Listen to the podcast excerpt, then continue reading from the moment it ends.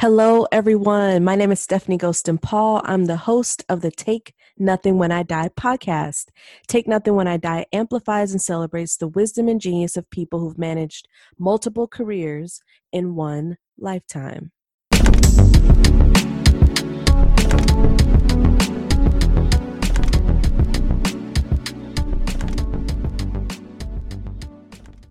All right, welcome, party people, to the Take Nothing When I Die show.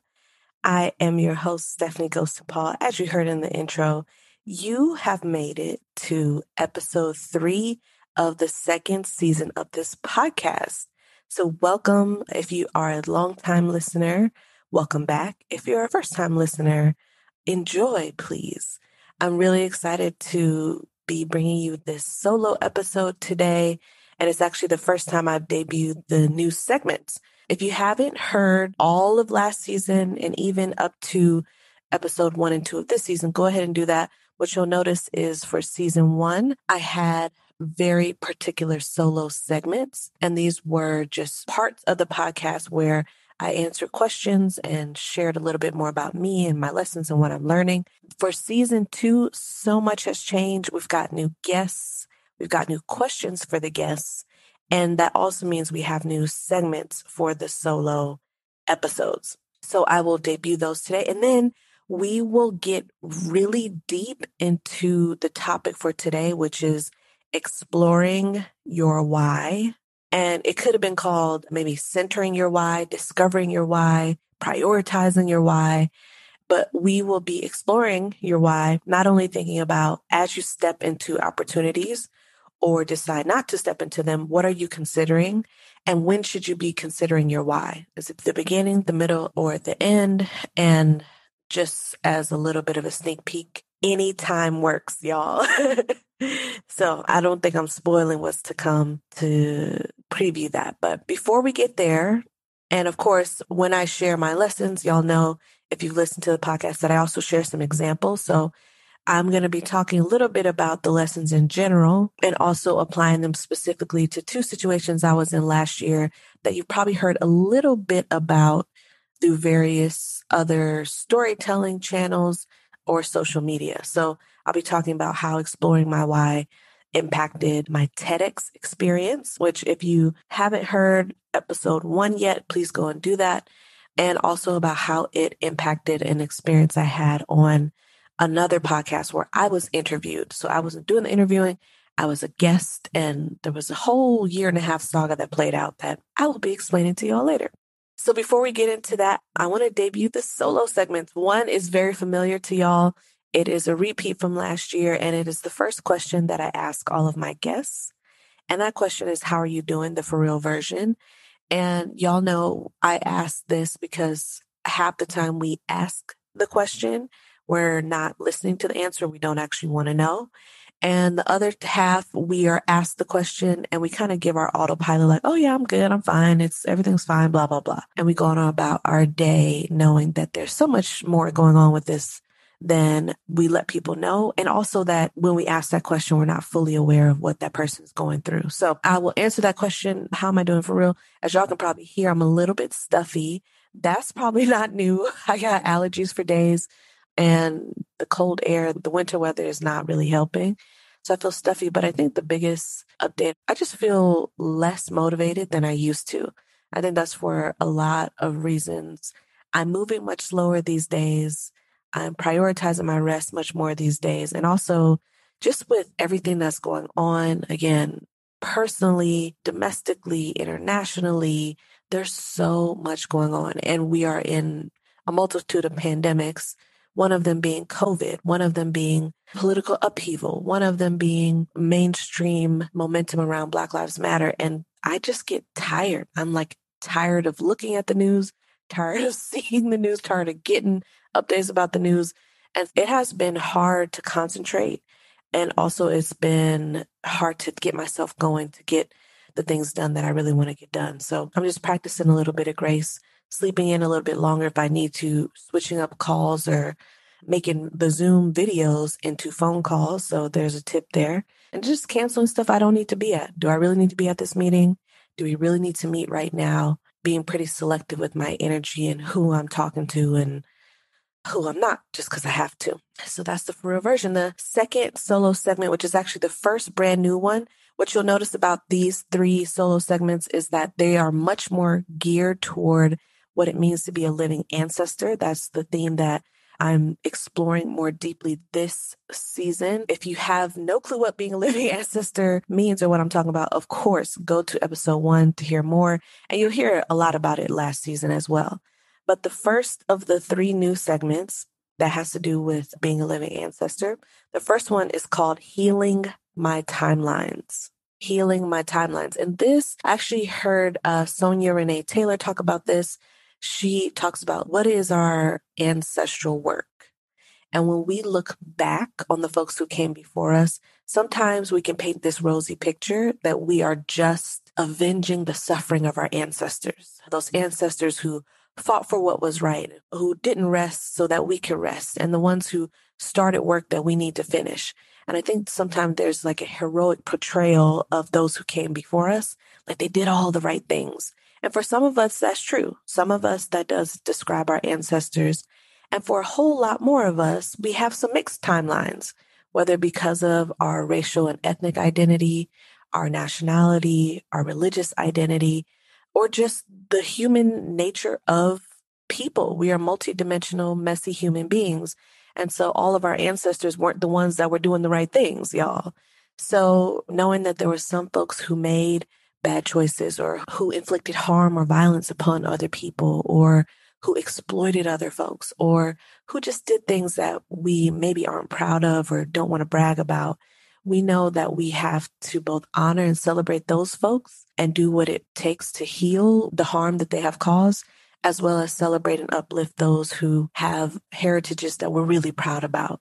And so healing our timelines is really about honoring the mixed lineages that we are part of for lots of reasons. And for me, what I'm doing to heal my timelines, I really am working hard on, again, I've mentioned this before, I'm working hard on letting people be who and where they are. There's something about even the phrasing of that feels very wrong to me. I don't have to actually do anything. They're going to be who they are. I cannot change them. They show up how they want to show up. But I find myself frustrated or wanting to control or change or really shift the way that other people show up in relationship to me or even outside of me.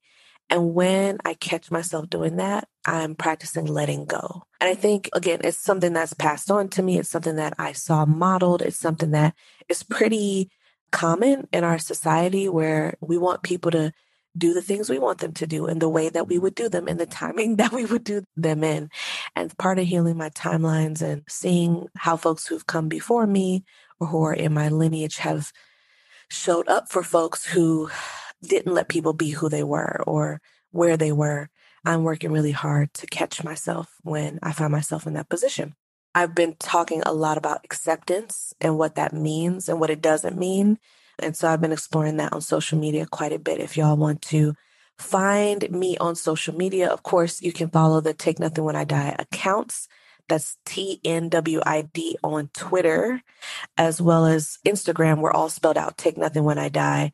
And my business account slash personal, there's not really a distinction between the two these days, is at Cultivated Sense. Cultivated and S E N S E.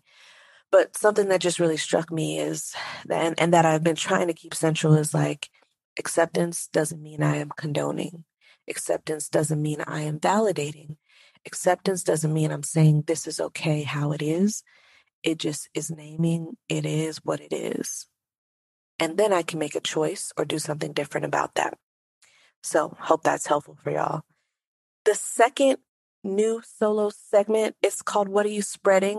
and actually, if you have listened to season one, you heard a similar question What am I practicing?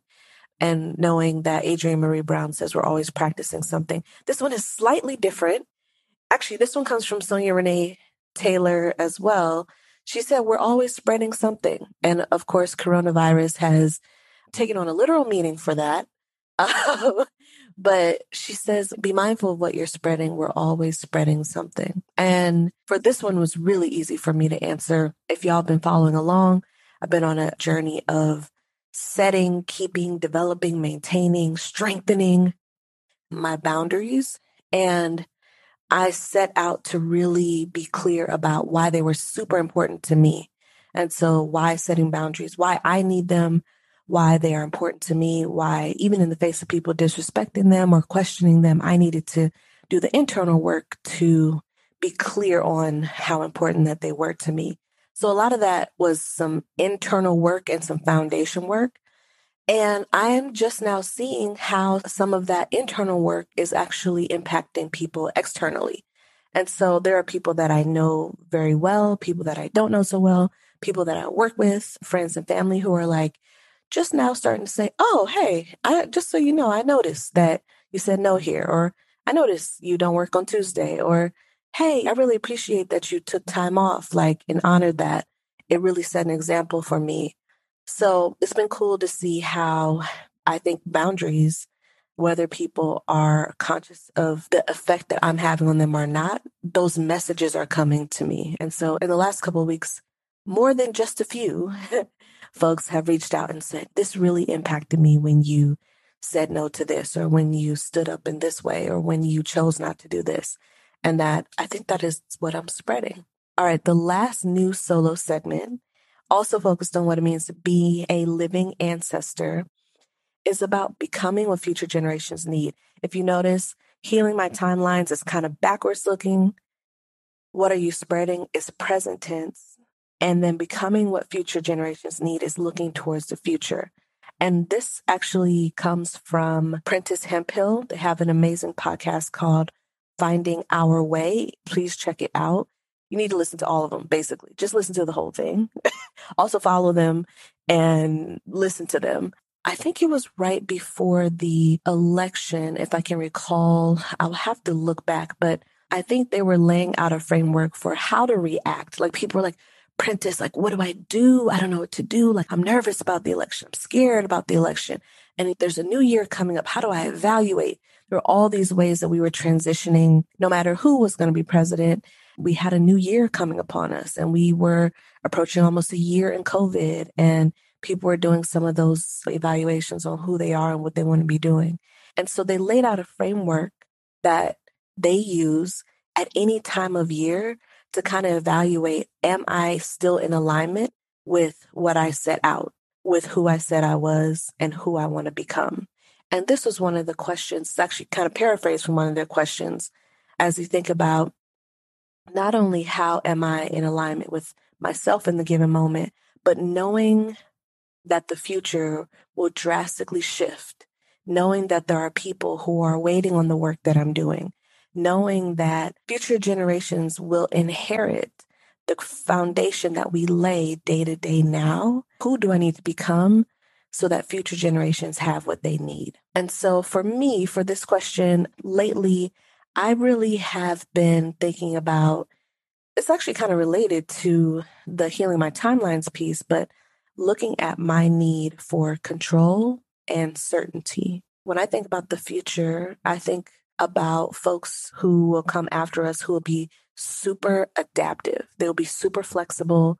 They will be flexible in terms of environment, in terms of their contributions, in terms of the way that they look at the world, the way they experience the world.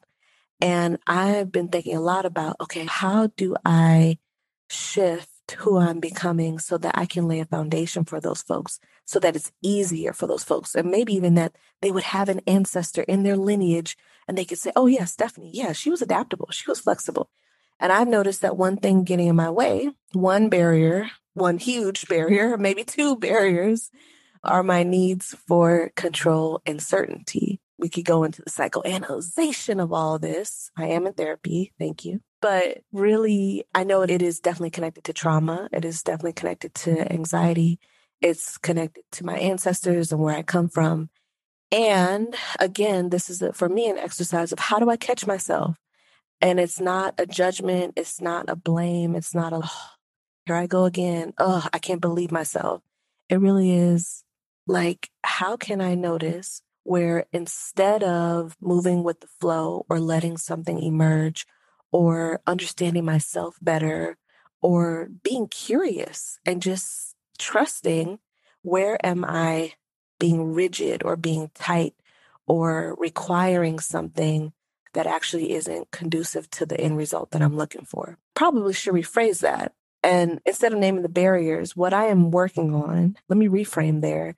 How I am working on what the future generations need is I am becoming someone who is more fluid, who is more trusting, who is more easeful, and who goes with the flow. And noticing where that is not the case and where that's not centered, and doing some adjustments so I can get back on track. Yes, that is my last solo segment. We are ready to get into the meat of today, which again is exploring your why. And again, I said this could be like discovering your why, prioritizing your why, centering your why. It even could be like, what is my intention? That was my very first thought. What is my intention going into a decision or an opportunity or a relationship? And what I notice is I think we sometimes conflate this intention discussion with the intent versus impact discussion. So when harm happens, when conflict happens, people say, I, it wasn't my intention. And yet we're looking at what is the impact of that thing that you did or said or didn't do or say. So this is not that. I'm not talking about intentions and impact. What I'm talking about is looking at why you do the things you do, why you choose the things you do, why you step into or out of or avoid what you do. And this is really about alignment with who you say you are, what you believe or you value, your purpose, and what's important to you. Right. So let's say for whatever reason, I mean, it's COVID. There are lots of ways that people are adapting to these environments and trying to develop or provide opportunities that may be coming across your inbox. They may be coming across social media. You may be thinking about your career or your side hustle or your entrepreneurial endeavor where you're like, okay, I can move in this direction or this one. I could choose this partnership or this relationship. I could look at this long term thing or be really focused on the short term thing. So I just want to get us in the spirit of what is the why that we're talking about. And it's our intention for opportunities that come our way. Now, I'll talk a little bit about the lessons and then talk a little bit about how I applied these last year and some other lessons that I learned in trying to apply the lessons that I'm about to tell y'all. Because again, when I said in the beginning, I think there's this idea that the best time to evaluate your why is before you say yes. And that, that may be true, right? Someone sends the email, someone calls, someone refers you, you're looking at this thing, you're going to apply for this thing, you're going to say yes to this thing before you say yes, it's always great to vet the thing, vet the person, vet the opportunity, ask questions, do your research. It's not always that there's a clear cut answer, but it can be helpful. You can look at, hey, what do I care about? What matters to me? What is my why? And what are my other whys? Like, why else? I might have a main why and then a secondary why, and then this other why that's kind of in the back of my head, but that's unconscious that we have to weigh. We might also, as we're thinking through this beforehand, be evaluating what are the downsides? How could this backfire? How could this be harmful? How might we restructure this? Do I have to take it as it's packaged now, or do I have some options? Can I exercise some creative control or freedom? Do I have to do it this way and with these people right now? So, again, I think as much as possible, it would be great for us to do that evaluation before we say yes. And the reality is, it doesn't always happen that way. For whatever reason, we're moving really quickly. The opportunity is moving really quickly. We don't think about it. Maybe we get clear about the conscious elements, but not about what's underlying those or what's unconscious. So I just want y'all to know if you don't get a chance to evaluate your why before you step in and before you say yes, all hope is not lost. Why is that? Because you can actually evaluate at any time. Even if you get a chance to do some of this work beforehand and you say yes, you still have the right to say no at any other time after that. Now, I know, okay, we got contracts, obligations, requirements. There are consequences to saying no. And maybe further down the line, they're harder or more financially difficult, but we do have options. This is why we have contracts that people break. And this is why we have termination clauses. and this is why we have partner dissolutions. So if you don't get to evaluate beforehand, it is okay. You could always do it in the middle. In some contracts I work with institutions, we actually schedule a midpoint evaluation because it could start off all good. And then you might get in there and you'll be like, oh, I didn't know this and this. And it's going to change. It's either going to mean I can't be in this relationship in this way. It's going to take way more time, energy, resource to be in this way. Or actually, like when I look at and I evaluate my why, I don't actually want to be in this. So maybe even there were some clues in the beginning and you had an inkling and you didn't listen to it. But it's taken up until this midpoint for you to get the courage or work up the strength to say, hey, you know what, this isn't really working. And even before I get to the two big examples, I'm talking about the TEDx and this interview opportunity. I've done this a lot. Like I've been in partnerships and I've been so scared to say, hey, this isn't working. And I've worked up the courage. it's been weeks, it's been months, maybe even a year. And I say, you know what? This is not really working for me.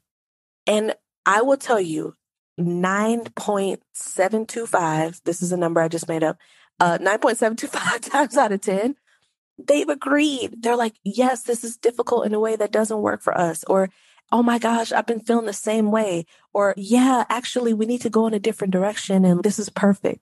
So I would just want to remind y'all like the scary scenarios that we have dreamt up in our heads aren't necessarily what's going to happen. And yet that pain that tingle in the back of your brain or throat or head, like the little nagging that you have because you're out of alignment, it's actually not worth it. You'll get to a point where that uncomfortability is going to far outweigh anything that could happen by telling the truth about where you're at. So you got your beginning evaluation before you say yes. You could have some kind of midpoint evaluation. And you know what? To be really honest, it also could happen at the end sometimes because of timing, because of the process, because of the journey that we're on, we don't actually know until the end about the lessons that we've learned about a particular situation. I just want to say this because this happened to me. Sometimes these things either happen so fast, you are not processing them, or you don't actually have the vocabulary or the deafness to put it all together. And then you see certain patterns or then you like apply your frameworks and you're like oh wait this was this and then this was this. But when you're in the thick of it you couldn't actually see it.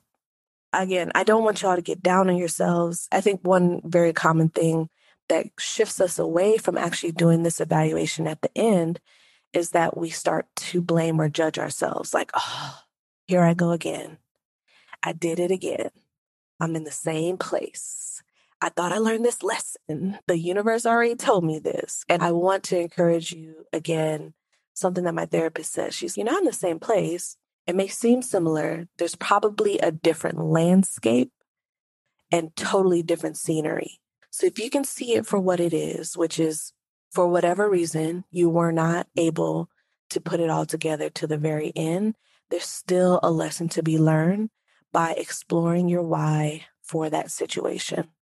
All right, let's get to the part I know y'all been waiting for because you're like, okay, Stephanie, you're talking around, on top of, on the side, beneath, and being real vague. And I just want to talk about two situations I was in over the last year where I learned these lessons somewhat the hard way and talk about how I applied that learning, right? That evaluation at the beginning, midpoint, and end. And then so a couple other things I learned along the way that I hope will be really helpful for you. So the first thing I want to talk about chronologically, this podcast interview was, it actually came first because it actually began in 2019. So in 2019, at the, I think it was the end of 2019, these two white women reached out to me. They were part of the HR Wonder Women podcast. And they were like, Hey, we got your information from a peer. We're excited to interview you. Come on our show and share with us XYZ. So I will be really honest. When they emailed me saying that they had come as a referral from a peer who I knew, who I had spoken to, who I respect in this industry, that kind of made me bypass the vetting process. So normally if something comes across my desk, I'll say, what is it? Let me listen to a couple episodes. What do they stand for? What are they doing? I did not do that. So I missed, I skipped, I avoided that beginning research and vetting process. I definitely could have, and that may have saved me some some grief. So this will be a very long story, very shortly. I recorded with them. We actually ended up recording twice because the original episode did not upload. And I was really uncomfortable with some of the ways that they were phrasing things on the show, some of what they were saying, and even just their positioning, how they're positioning themselves on air. Really, the show is about centering and uplifting voices who are traditionally marginalized or excluded. And I felt they were learning at the expense of me live. And there were a couple things that really stood out to me. One was the way that they dealt with colorism. And so there was a very specific comment about Beyonce versus Serena that I pointed out. But there were a couple other things that really stood out to me live, and then I processed afterwards. So remember, there's no statute of limitations. When I was live answering questions on air, it was really hard to work through all the things that were happening at once. But once I did, I actually sent them an email with that feedback saying, Hey, this didn't sit right with me. I actually think you need to kind of rethink your positioning in terms of how you're learning on this podcast at the expense of, for me in particular, a, Black woman and looking at the colorism issue. And I also named a couple other things that didn't sit right with me. They wrote back right away and said they were looking into it. They ended up hiring somebody to that they knew to help decipher my feedback and then to actually do an audit of their podcast. So this person help them do some further learning around the things that I was talking about, which makes sense to me. And also look at other episodes like, hey, how has this played out? Or if it has played out.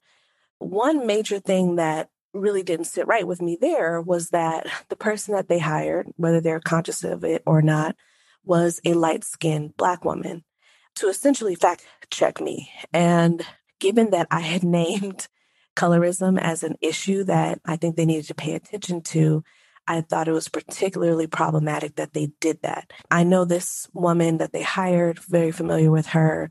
We got a chance to talk several times. She interviewed me as part of her audit process. And mostly it was her who kept me updated on their progress. I didn't hear a lot from them in at the end of 2019 and most of 2020 until they let me know almost a year, it was a year plus later that they had this learning episode which was supposed to be a follow up to the feedback and the audit that had been done the previous year. So I listened to the learning episode and I still felt it was problematic in a lot of ways. And I geared up to give another feedback email. And this time, what I decided to do was have some very specific requests, which I did not have in the first one, about what I felt like they needed to do, as well as what I was seeking. One of the things that I was seeking was payment for my labor that I had expended throughout the process, both my actual, like the hours that I put in, and also emotional labor. And what it boiled down to was that what I asked for was outside of their price range, which they let me know. They tried to offer me 10% of what I asked for. And I said no. I let them know this is not a negotiation. This is not pay black women asterisks where you're like, pay black women only what you can afford. And I was really disappointed with the outcome of me spending time both on air, talking with the person who audited their podcast, listening to their learning episode, writing these feedback emails, going back and forth with them, and then nothing. I was pretty disappointed and I was hurt. But the lessons that I learned, there were so many. One, I already told you about the, the evaluation points and periods. There were so many times where I could have examined, explored, centered, prioritize my why. And I did it. And that is something that I, as I look back, I really regret. Initially, when they emailed me, I had time and space to do that. When I wrote that initial feedback email, I had time and space to do that. When they hired somebody and I was interviewing with her, I had time and space to do that. When I sent that feedback email with the requests for the money to cover my labor, there were so many times where I could have slowed down and been really critical about why am I doing this? How is this in alignment do I need to do it this way and with them in this timing, right? Some of those questions that I asked earlier. And I didn't do that. Another lesson here was like, how can you use the frameworks that you are familiar with, that feel near and dear to you, and apply them to where you're at? And again, this could happen beforehand, this could happen in the middle. Sometimes, because of the long process, it just takes time to kind of digest. What I noticed was in the moment, I wasn't able to see or name how my values around transformative justice were caught up in this process. But one of the foundational principles of transformative justice is relationship.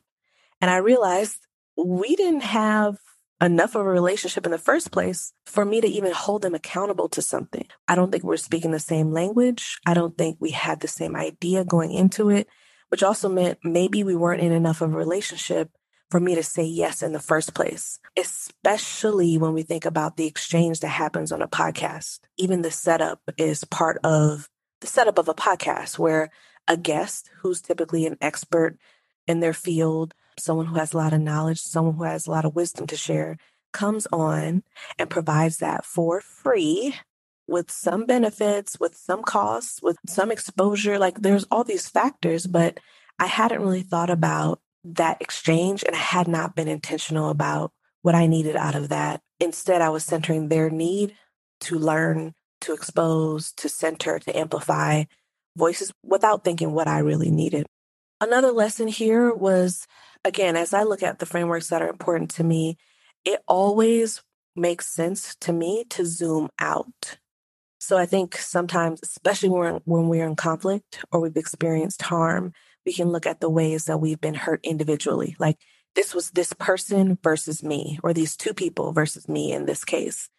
But it was helpful for me to kind of zoom out. How can I look at how this is a symptom of a larger issue whether that be systemic or institutional. And so I could go on all day about how aspects of white supremacy showed up in this, as it was two white women on a learning journey with a black woman. I could talk about capitalism, right? Like I just talked about how the exchange of ideas and wisdom and expertise and all that stuff. I'm not even going to get into that fully. But what I started to really think about was how does this apply to me? And how expensive are the lessons being learned? How do I treat my guests with dignity and respect? What do I need to do differently to honor the wisdom and the stories of the people who come on the show? So, if this has happened to me, it's happened to lots of other people. And chances are I'm also perpetuating this in some area of my life. So, how am I positioning myself differently on my show? How do I hold the stories and the wisdom and those gems, those things that people don't want to take with them to the grave, how am I holding those sacred? And how do I make sure I'm making the most of my guest time? How am I thanking them? How am I being grateful? It really set me off on exploration to turn a lens on and a mirror onto my own practices around the exchange that happens on podcasts. Lastly, it really was a signal for me around entering in slowly and intentionally.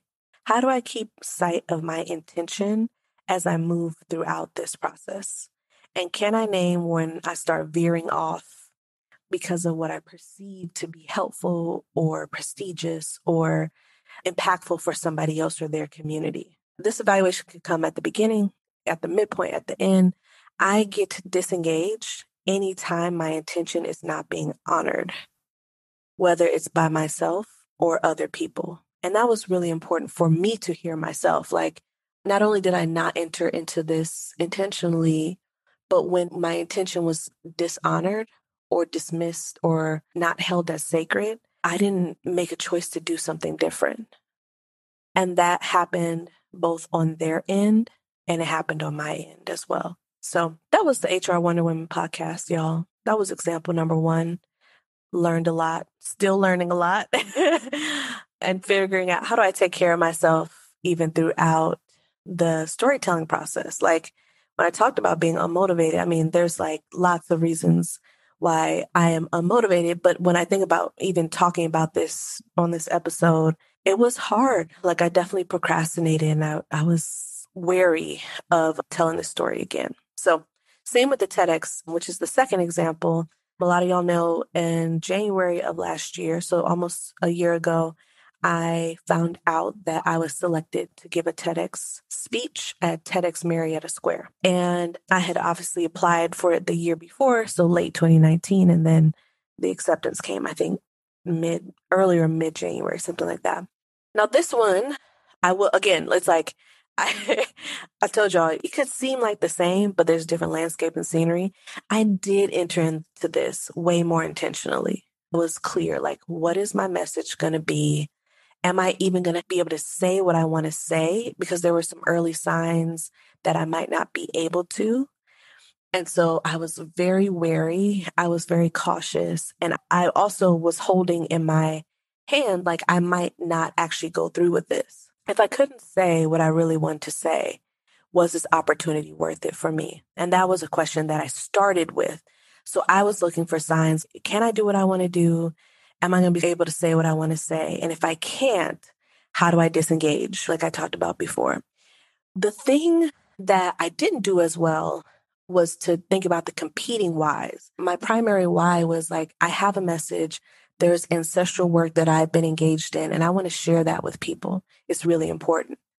That was conscious for me. What was unconscious was there's also like excitement and prestige and perceived like status that comes with doing a TEDx talk. Like literally, uh, when I put on my LinkedIn profile, TEDx speaker 2020, people were reaching out to me like, oh my God, how do you get a TEDx? Teach me how. All of a sudden, I was getting all these pop ups on Facebook that were like, coaches for TEDx. I'm a coach and I'll help you get a TEDx. I mean, it's seen as a very prestigious and status bringing thing.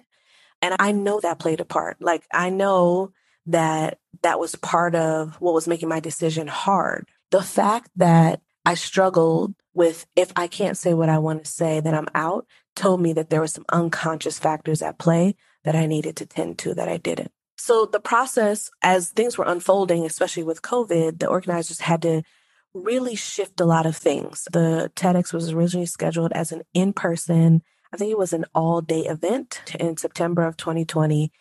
And the roster changed so very many times, the venue changed so very many times. We ended up doing the event virtually. So I can understand them trying to figure out are we actually going to have this at all? And also, how do we shift it so that's still really impactful? And I know there were also personal things happening with folks, as well as things that were out of their control that I completely understand. Where I really had a tough time with the process was on two fronts that I felt were within their control and also felt really important to me. These were part of my whys, these were part of my intention of going in. And the first one was the organizers did not deliver what they said they would. And again, it's like for me, I'm the person, sometimes I cancel things like the day of, an hour before. And I say, hey, I'm sorry, my bad, couldn't make it, had to change it family emergency, sometimes I'm like, I just need to sleep. I don't feel well. I tell people the truth. What I noticed was that they would play this game around hurry up and wait. And th- those deadlines ap- applied to us. So you got to get an outline in by Friday. And it was Wednesday or Thursday. So we would hurry up, turn it in, and then we would wait for long periods of time and didn't hear from them. So hurry up and wait was the standard for us with those strict deadlines, but then they wouldn't follow through on their own. And some examples where they would say, okay, hey, we're going to have a group session on Friday. It was super last minute and not everybody could make it, but I would attempt to make as much as I could. And then they would cancel the session and not say anything. Or they said, okay, we're going to get feedback to you by this date. So we're waiting on that date. Nothing happened. And again, I know stuff happens. I know that these folks had full time jobs and other things to do. But what I felt and why it was clear to me that unconscious, some of those unconscious whys were impacting me was that I felt like because of the prestige of the opportunity, that was almost used to threaten us, which I'll come back to later.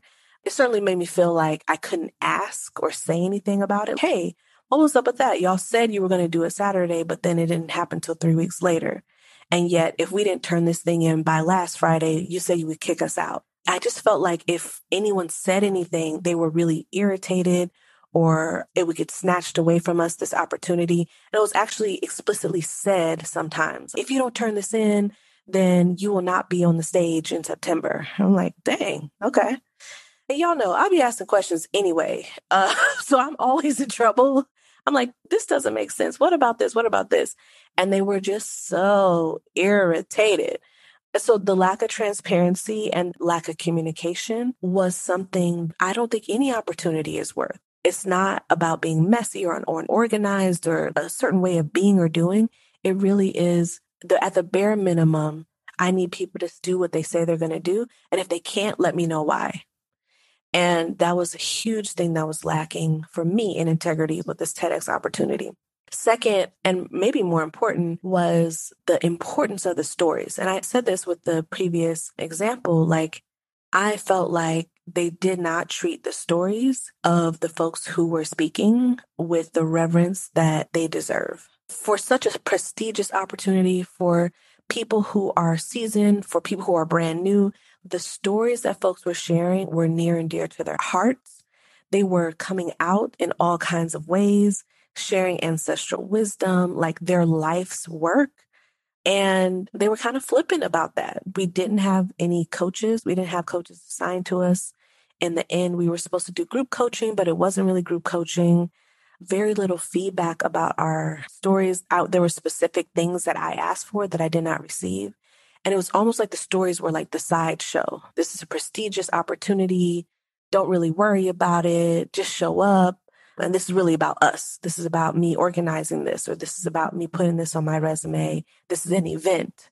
And then the stories are going to happen to show up, which again, I feel like if someone's going to share their most precious thing with me, I need to treat it as such. I need to be like, oh my gosh, thank you for sharing this. I want to make sure that the words that you're choosing and the clarity with which you have this vision comes through for other people. And I'm willing to invest whatever it takes a coach or giving that feedback you asked for or just sitting with you on how to deliver. There was really no guidance in that way.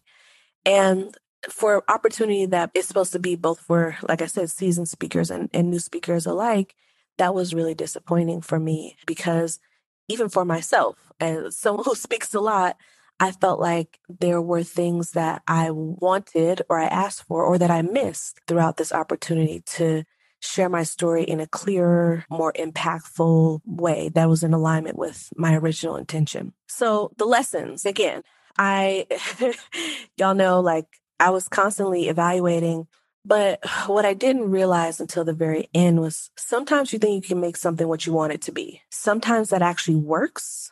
And then sometimes because of the nature of the thing or how it's structured, you just cannot. So one example comes to mind. I was invited to present at a conference in Portland. And originally they wanted me to facilitate a 45 minute discussion. That didn't work for me. I turned that into a keynote in which I got a video, I got paid, and I was able to make it what I was. I left after lunch. So I was presented with something. It didn't fit with my values or my why. I was able to restructure it in a way that worked for me, and it turned out well. TEDx, not so much. By design, a lot of its elements are inequitable. First and foremost, the resource inequality is huge. Everyone who's part of a TEDx is doing it for free. The speakers do not get paid. The organizers do not get paid. The event planners do not get paid. There is no money exchange. Either folks do it for free, they get things gifted, or they do it pro bono, or they come out of their pocket. So you can see that resources are distributed and received unequally across regions. TEDx Marietta Square was a first year event. It was very different than an established one like TEDx Atlanta. So it really depends on the resources of the organizers, how long they've been doing it, who or what they have access to. I've also seen the fact that the political distinctions and bodies that are able to apply for TEDx talks are also rife with inequality. One thing I noticed when we were doing our TEDx preview and some of our marketing was that TEDx holds talks in prisons. And so, as an institution, the institution is benefiting while its prisoners are further exploited, which is something that doesn't sit right with me. There are also other institutions that have access to resources that are able to do things with speakers that new or different political bodies are not able to do. I have a friend who did a TEDx talk that was affiliated with her former education institution, and she was flown out. They had a dinner, they had a pre thing, they had a post thing, she had a coach.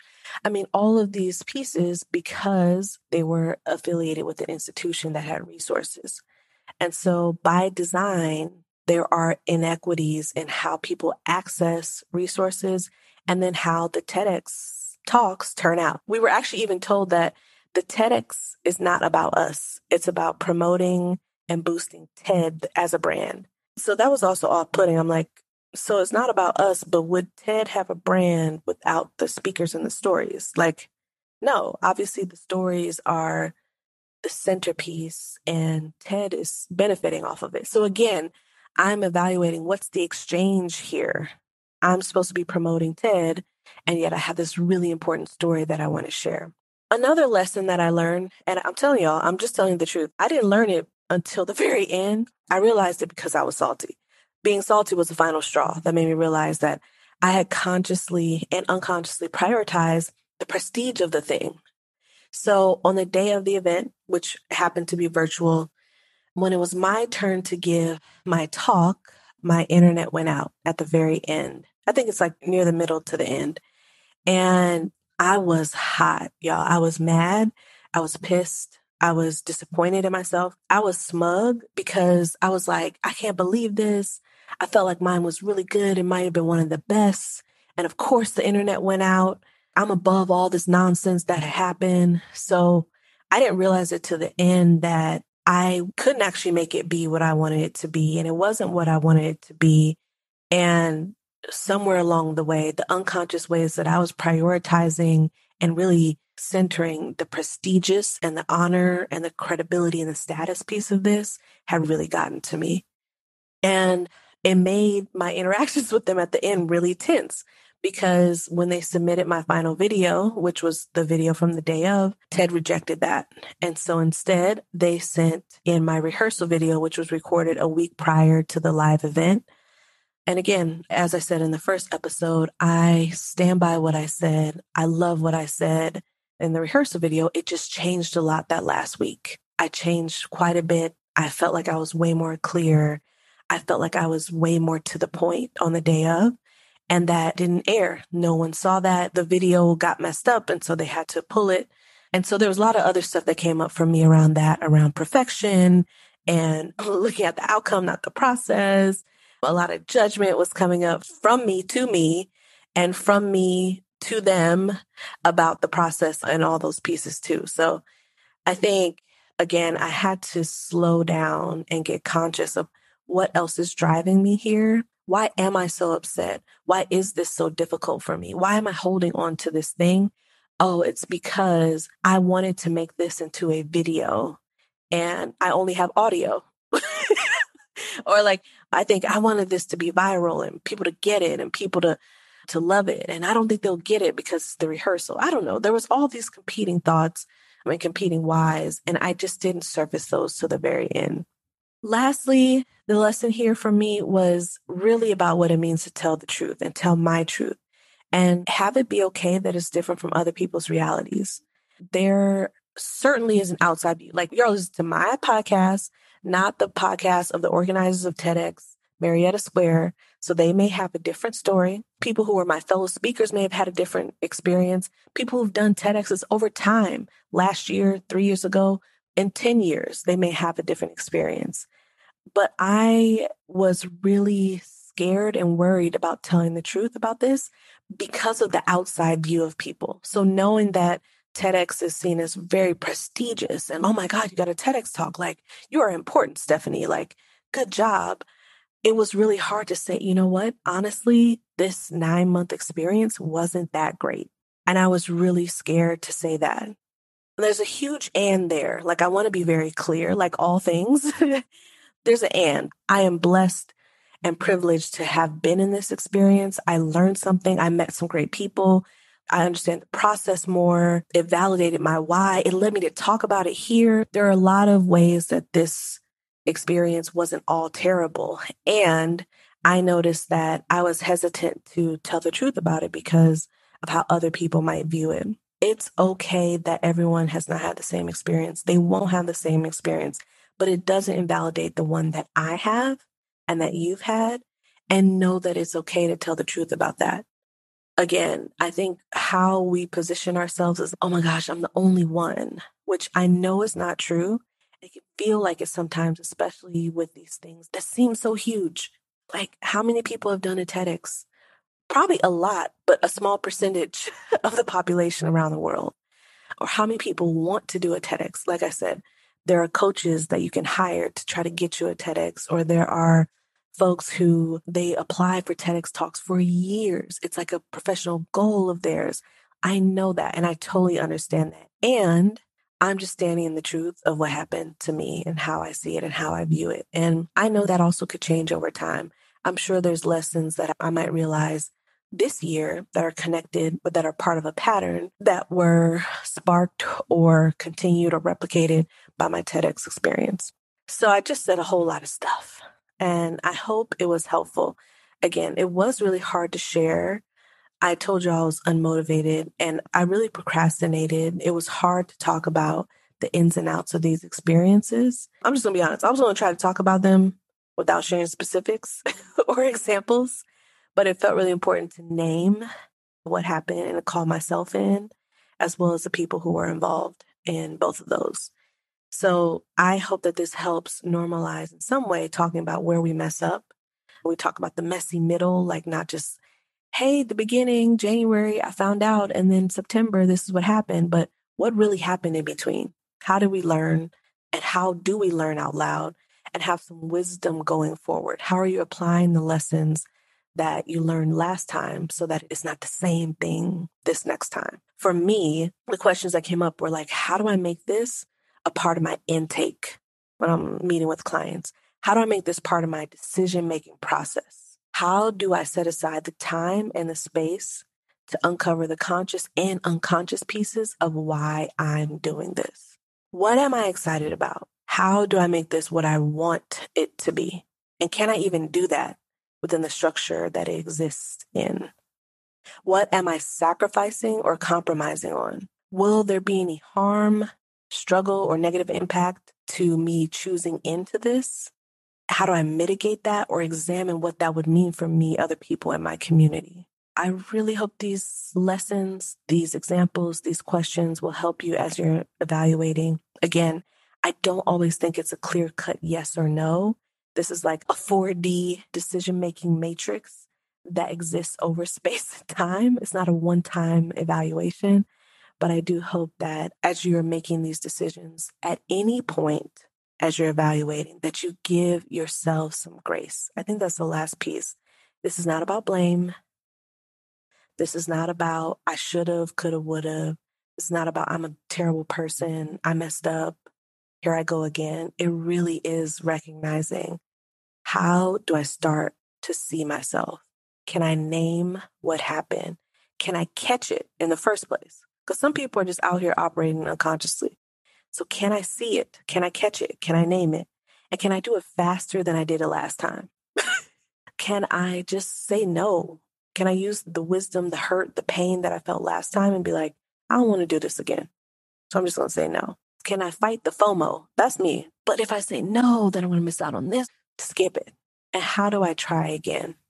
We are messy. We are multidimensional. We're always learning. How do I apply this to the next time? Because there will be a next time. That's the other piece. There's no end. This is a journey. It's not okay, cool. Wrapped it up, done with that lesson. Give me the next one, universe. There'll be another time. So please also take that as a positive that you get to practice again. Isn't that great? You get to practice again. All right, it is time for me to sign off. It's that time. I gotta go. So if you like the show, make sure you subscribe so you don't miss anything. When you subscribe on your platform of choice, as soon as an episode uploads, it will be downloaded to your device. So make sure you like, favorite, subscribe, and if you have a few minutes, please leave a review. Apple Podcasts makes it really easy to do so. You can also find us on social media. We are on Twitter at TNWID and also on Instagram at Take Nothing When I Die, all spelled out. If you want to build community with us in a different way, check out patreon.com slash TNWID. Over on Patreon, we've got videos of the podcast if you like visuals, more tidbits and takeaways from me, and even better, a community of living ancestors. These folks are loyal fans and supporters of the podcast.